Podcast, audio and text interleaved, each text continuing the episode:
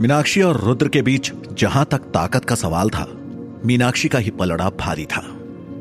लेकिन रुद्र ने अपने दिमाग के इस्तेमाल से इस पलड़े को अपनी तरफ़ झुका दिया था और उसने एक छोटी सी शक्ति के इस्तेमाल से यह पलड़ा बदला था। इस वक्त रुद्र यही सोच रहा था, ज्ञान ही असली ताकत है। तुमने देखा? जिस शक्ति का तुमने यह कहकर मज़ाक उड़ाया था कि ये मेरे किसी भी काम की नहीं मैंने उसी पानी के गोले वाली शक्ति से मीनाक्षी जैसी महान डायन को हराया है। अब बोलो, मैं स्मार्ट हूँ कि नहीं?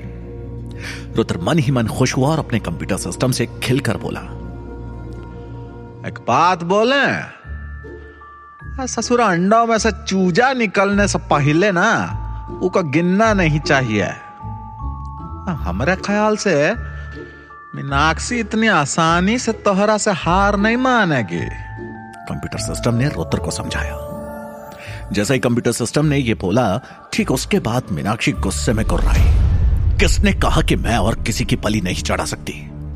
अगर मैंने अपना ये टायन वाला गाउन तुम पर लपेट दिया तो पवित्र सेना यह पता करने की मेहनत नहीं करेगी कि तुम कोई रजवाड़े हो या कोई और। वो बस एक पल में तुम्हें जलाकर राख कर देंगे, जैसे कि उन्होंने अनीता के साथ किया होगा। लेकिन रुद्र मीनाक्षी की धमकी से जरा भी नहीं डरा और उसने जवाब दिया, ठीक है, तुम ऐसा कर सकती हो। मैं तुम्हें नहीं रोकूँगा। रुद्र अच्छे से जानता था, चाहकर भी मीनाक्षी उसे मार नहीं सकती थी। नहीं तो उसे किसी और रजवाड़े को किडनैप करने की मेहनत दोबारा करनी पड़ेगी। उसकी पहली किडनैपिंग इतनी नाकाम हो रही थी, उसके बाद उसमें इतनी हिम्मत नहीं बचने वाली थी कि वो दोबारा किसी को किडनैप करे। और इस बार तो उसके पास बलि चढ़ाने के लिए कोई और साथी भी नहीं थे। मीनाक्षी के पास एक ही रास्ता था कि वो अभी रुद्र को यहाँ से जाने दे। इस उम्मीद में कि भविष्य में वो खजाने तक पहुँचने में उसकी मदद करेगा। रुद्र अच्छे से जानता था कि इस खेल का पासा अब उसके हाथ में था। मीनाक्षी जी, क्यों ना हम दोनों इस पे बात करें कि यहाँ से हम एक दूसरे के किस तरह काम आ सकते हैं। आप मुझे यहाँ से जाने दें। और बदले में जब भी आप बोलेंगी, मैं आपको खजाने तक पहुंचाऊँगा। इस बारे में आराम से सोचिएगा। यह तरीका उस तरीके से लाख गुना बेहतर है। जब पवित्र राजपूत सेना से बचने के लिए आपको मुझे घसीटते हुए ले जाना होगा। रुद्र ने मीनाक्षी के सामने अपनी टील रखी। कुछ देर सोचने के बाद मीनाक्षी ने कहा, ठीक है राठौर जी, आप जीते। आखिरकार रुद्र को रोशनी की एक किरण नज़र आई। अरे बुड़बाक तानिक बाच तभी अचानक कंप्यूटर सिस्टम ने रुद्र को चेतावनी दी। लेकिन इससे पहले कि रुद्र समझ पाता, बिजली की तेज़ी से मीनाक्षी ने उसके गाल पे अपनी पूरी ताकत से एक जोरदार मुक्का मारा और एक ही बार में रुद्र बेहोश हो गया। और बेहोशी में रुद्र को एक चालीस साल के आदमी का चेहरा नज़र आया, जिसने चश्मा पहना हुआ था। यह रुद्र का बॉस था, जो रुद्र की ओर इशारा करते हुए चिल्ला रहा था। महादेव की शक्ति, परिवर्तन करो। और यह सुनते ही एक बार फिर रुद्र को अचानक होश आया। उसने देखा उसके चारों ओर अंधेरा था, लेकिन अब वो उस पेड़ पर नहीं था जहाँ पर मीनाक्षी ने उसे मुक्का मारा था। वो एक नई जगह था। रुद्र हैरान था, वो यहाँ पहुँचा कैसे है? किस्मत से रुद्र के पूरे शरीर में टॉर्चर का बिल्कुल भी दर्द नहीं था। बस उसके लेफ़्ट गाल पर हल्का सा दर्द था, और लग रहा था कि वो थोड़ा सूजा हुआ भी था। जैसे ही रुद्र को पूरी तरह से होश आया, उसे वो सब कुछ याद आ गया जो उसके साथ बेहोश होने से पहले हुआ था। मीनाक्षी ने उसके गाल पर एक जोरदार मुक्का मारा था। उसके बाद क्या हुआ, रुद्र को कुछ याद नहीं आ रहा था। बस इतना ही कि मुक्के की मार से वो बेहोश हुआ। उसने शायद एक सपना देखा और आँख खोली तो यहाँ पर है। उस कमरे में जहाँ रुद्र अभी था, वहाँ पर इतना अंधेरा था कि एक पल के लिए रुद्र को लगा, जैसे वो अंधा हो गया है। उसने अपने हाथ पैर हिलाने की कोशिश की तो उसे कोई भी प्रॉब्लम नहीं हुई। वो किसी बिस्तर पर लेटा हुआ था जो बहुत ही नर्म और मुलायम था। एक पल के लिए रुद्र को ख्याल आया कि वो अपनी दुनिया में तो वापस टेलीपोर्ट नहीं हो गया है। या फिर यह सब भी एक सपने का हिस्सा है। रुद्र ने अपने चारों ओर महसूस करने की कोशिश की और उसे समझ आ गया कि यह उसका असली घर तो नहीं है। उसे दूर कहीं से एक मैकेनिकल घड़ी की, टिक टिक सुनाई दे रही थी। और उसके घर में तो ऐसी कोई घड़ी नहीं थी। इसके अलावा जिस बिस्तर पर वो लेटा हुआ था, वो बहुत ही मुलायम और मखमली था। ठीक बिल्कुल वैसा जैसे उसने मॉल में देखे थे, जिनकी कीमत पच्चीस हज़ार रुपए हुआ करती थी। और उन्हें खरीदना रुद्र के बस की बात नहीं थी। इसलिए रुद्र को यकीन हुआ कि वो अपने घर पर नहीं, बल्कि कहीं और ही है। बहुत देर सोचने के बाद रुद्र ने आवाज़ दी। कोई है यहाँ पर? लेकिन किसी ने कोई भी जवाब नहीं दिया। फिर रुद्र ने अपने मनी मन में अपने कंप्यूटर सिस्टम को पुकारा। इस उम्मीद से कि वो तो कुछ बताएगा उसे। कि आखिर वो है कहाँ? लेकिन ऐसा लग रहा था कि रुद्र का कंप्यूटर सिस्टम भी कहीं पर गायब हो गया था। अगर उस वक्त रुद्र को अपनी इमेजिनेशन में वो नीला त्रिकोण चिन्ह चमकता हुआ नज़र नहीं आता तो उसे सच में लगने लगता कि कुछ बड़ी अनहोनी हुई है उसके साथ। उस नीले त्रिकोण चिन्ह को देखकर रुद्र को तसल्ली हुई कि ना ही यह सपना है और ना ही वो वापस अपनी असली दुनिया में टेलीपोर्ट हुआ है। अब क्योंकि रुद्र को यकीन हो चला कि वो यहीं पर है, इसी पृथ्वी में, उसके पास बस एक ही सवाल बाकी था पूछने के लिए। और वो था कि मीनाक्षी ने उसे जो मुक्का मारा था और वो जब बेहोश हुआ था, उसके बाद क्या किया मीनाक्षी ने? वो ज़िंदा था, इसका मतलब मीनाक्षी ने उसे जान से मारा नहीं था।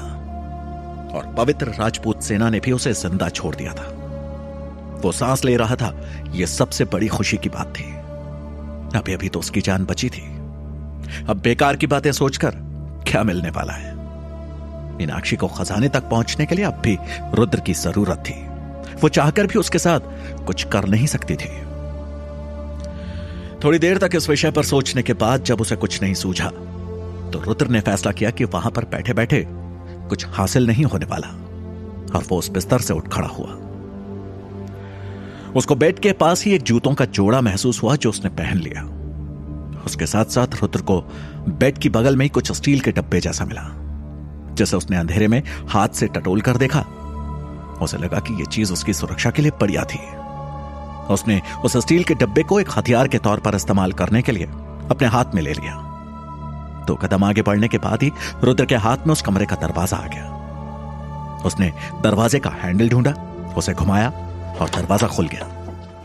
उसके खुलते ही कमरे में हल्की रोशनी अंदर आई। रोशनी के आते ही रुद्र को थोड़ा रिलैक्स्ड फील हुआ। रुद्र ने कमरे के बाहर कदम रखा और उस हल्की रोशनी से उसने यह जानने की कोशिश की कि आखिर वो है किस जगह। वो जगह एक बहुत बड़ी हवेली थी। चलते चलते रुद्र एक बहुत बड़े हॉल में आ गया। हवा में मोगरे के फूलों की हल्की खुशबू आ रही थी। उस हॉल के अंत में जो खिड़की थी, वहाँ से चाँद की हल्की सी रोशनी आ रही थी, जिसकी वजह से रुद्र को वो हवेली अब कम डरावनी लग रही थी। रात का सन्नाटा चारों ओर फैला हुआ था। ऐसा लग रहा था कि उस हवेली में जो भी रहते थे, वो सब सो रहे थे। उसने दिमाग पर ज़ोर लगाया, ये जगह कुछ जानी पहचानी लग रही है। तभी उसे याद आया कि उसने पृथ्वी पर रिसर्च करते हुए टेलीविज़न पर रजवाड़ों का एक शो देखा था, जिसमें पृथ्वी में सोलहवीं और सत्रहवीं सेंचुरी में रजवाड़ों की ठीक ऐसी ही हवेली देखी थी। रुद्र ये सोचते सोचते जैसे आगे बढ़ा तो अचानक पीछे से उसे एक हल्की सी आहट सुनाई थी वो आहट सुनकर रुद्र घबरा गया। उसके पूरे शरीर में रोंगटे खड़े हो गए। जिस तरफ़ से आहट सुनाई दे रही थी, रुद्र उस ओर मुड़ा। हॉल के अंत में कोई इंसान की आकृति दिख रही थी, जो धीरे धीरे रुद्र की तरफ़ बढ़ रही थी। उस हल्की सी रोशनी में यह कहना मुश्किल था कि वो साया इंसान था या कोई और। वो साया बड़े अजीब तरीके से चल रहा था। वो कभी राइट तो कभी लेफ़्ट डोल रहा था। वो साया इंसान कम और भूत ज़्यादा लग रहा था। इसका ख्याल आते ही रुद्र एकदम से डर गया। उसे लगा कि इस नई दुनिया में जहाँ वो आया है, एक से एक अजीब चीज़ों की लिस्ट है। पहले डायन, फिर धार्मिक मठ और अब ये भूत। वो भूत जैसा साया धीरे धीरे रुद्र की ओर बढ़ रहा था। हल्की रोशनी की वजह से रुद्र को अभी भी कुछ साफ़ नज़र नहीं आ रहा था। उसने अपने आप को संभाला और उसके हाथ में जो स्टील का डब्बा था, उसे कसकर पकड़ा और उस भूत जैसे साय पे हमला करने के लिए अपना हाथ ऊपर उठाया। रुद्र उस भूत जैसे साय के और करीब आने का इंतज़ार करने लगा। तकरीबन तीस सेकंड के बाद जब रुद्र को लगा कि उस साय और रुद्र के बीच में सही दूरी है, उसने वो स्टील का डब्बा उस साय के सर की ओर फेंका। टन करके ज़ोर से आवाज़ आई। वो साया अपनी जगह पर रुक गया। रुद्र भी घबरा कर उस साय को देख रहा था, क्योंकि उस स्टील के डब्बे के वार के बाद भी उसे कुछ नहीं हुआ था। वो साया बस एक ही जगह पर खड़ा था। रुद्र को पता था कि वो स्टील का डब्बा उतना भारी नहीं था। और जिस शरीर में रुद्र टेलीपोर्ट होकर आया था, वो इतना हल्का था कि रुद्र कुछ ही भारी चीज़ उठा सकता था। रुद्र ने सोचा, इसे तो इस स्टील के डब्बे से भी कुछ नहीं हुआ। अब क्या करना चाहिए उसे? क्या वो अपनी शक्ति का इस्तेमाल करे और पानी का गोला बनाए? लेकिन रुद्र ने कभी सुना नहीं था कि भूत पानी से डरते भी हैं। रुद्र, उस साई को देख ही रहा था कि उस साई की ओर से एक तेज चीख सुनाई थी। चीख इतनी तेज थी कि उसकी आवाज़ पूरी हवेली में गूंज उठी। एक एक करके हवेली के सभी कमरों की लाइट्स ऑन होने लग गई और हवेली के सारे दरवाजे एक एक करके खुलने लगे। सभी दिशाओं से लोगों के कदम हॉल की ओर बढ़ते हुए सुनाई दिए। रात का सन्नाटा जा चुका था और हवेली में काफ़ी शोर भर चला था। लोगों की आवाज़ें सुनाई देने लगी। अरे, क्या हुआ? तो कौन चीखा इतनी आधी रात को? एक एक करके हॉल की सारी बत्तियाँ भी जलने लगी। और हॉल में इतनी रोशनी आ गई कि अब रुद्र को सब साफ़ साफ़ नज़र आ रहा था। वो अजीब सा साया जिसे रुद्र भूत समझ रहा था, दरअसल सुनहरे बाल वाला एक टीनेज लड़का था, जिसने सिल्क का पायजामा पहना हुआ था। और उसके सुनहरे बालों से एक पीले रंग का लिक्विड टपक रहा था, जो उसके पायजामे तक को भिगो चुका था। अरे रे! उसे देखकर रुद्र के मुँह से यह भाव निकल पड़ा। रुद्र को अब यह दुनिया उतनी भी अजीब नहीं लग रही थी। वो साया जैसे वो भूत समझ रहा था, एक इंसान था। और वो स्टील का डब्बा जैसे रुद्र ने अपने हथियार की तरह इस्तेमाल किया था, वो कोई मामूली डब्बा नहीं था, वो एक पेशाब का डब्बा था। उस घर के लोग सभी धीरे धीरे करके रुद्र और उस सुनहरे बालों वाले लड़के के चारों ओर आकर खड़े हो गए। ज़्यादातर सभी की आँखों में नींद थी, लेकिन वहाँ आने के बाद आगे का नज़ारा देखकर सबकी आँखें हैरानी से चौंक कर चौड़ी हो गई। एक बार वापस वहाँ पर सन्नाटा छा गया और सभी बिना कोई आवाज़ किए उस सुनहरे बालों वाले लड़के की ओर देख रहे थे। उस लड़के का हाल देखकर रुद्र को बड़ी हँसी आ रही थी, जिसे वो बड़ी मुश्किल से अंदर दबाकर रख रहा था, क्योंकि उसे अच्छे से पता था कि इस वक्त हंसना बदतमीजी होगी। मैं बहुत सॉरी हूँ मैंने ये सब जानबूझकर नहीं किया।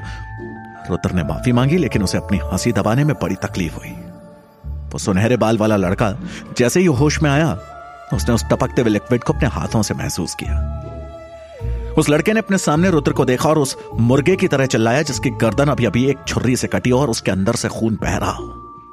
तुम तुम, तुमने ये क्या किया? मैं मैं मैं छोड़ूँगा नहीं तुम्हें।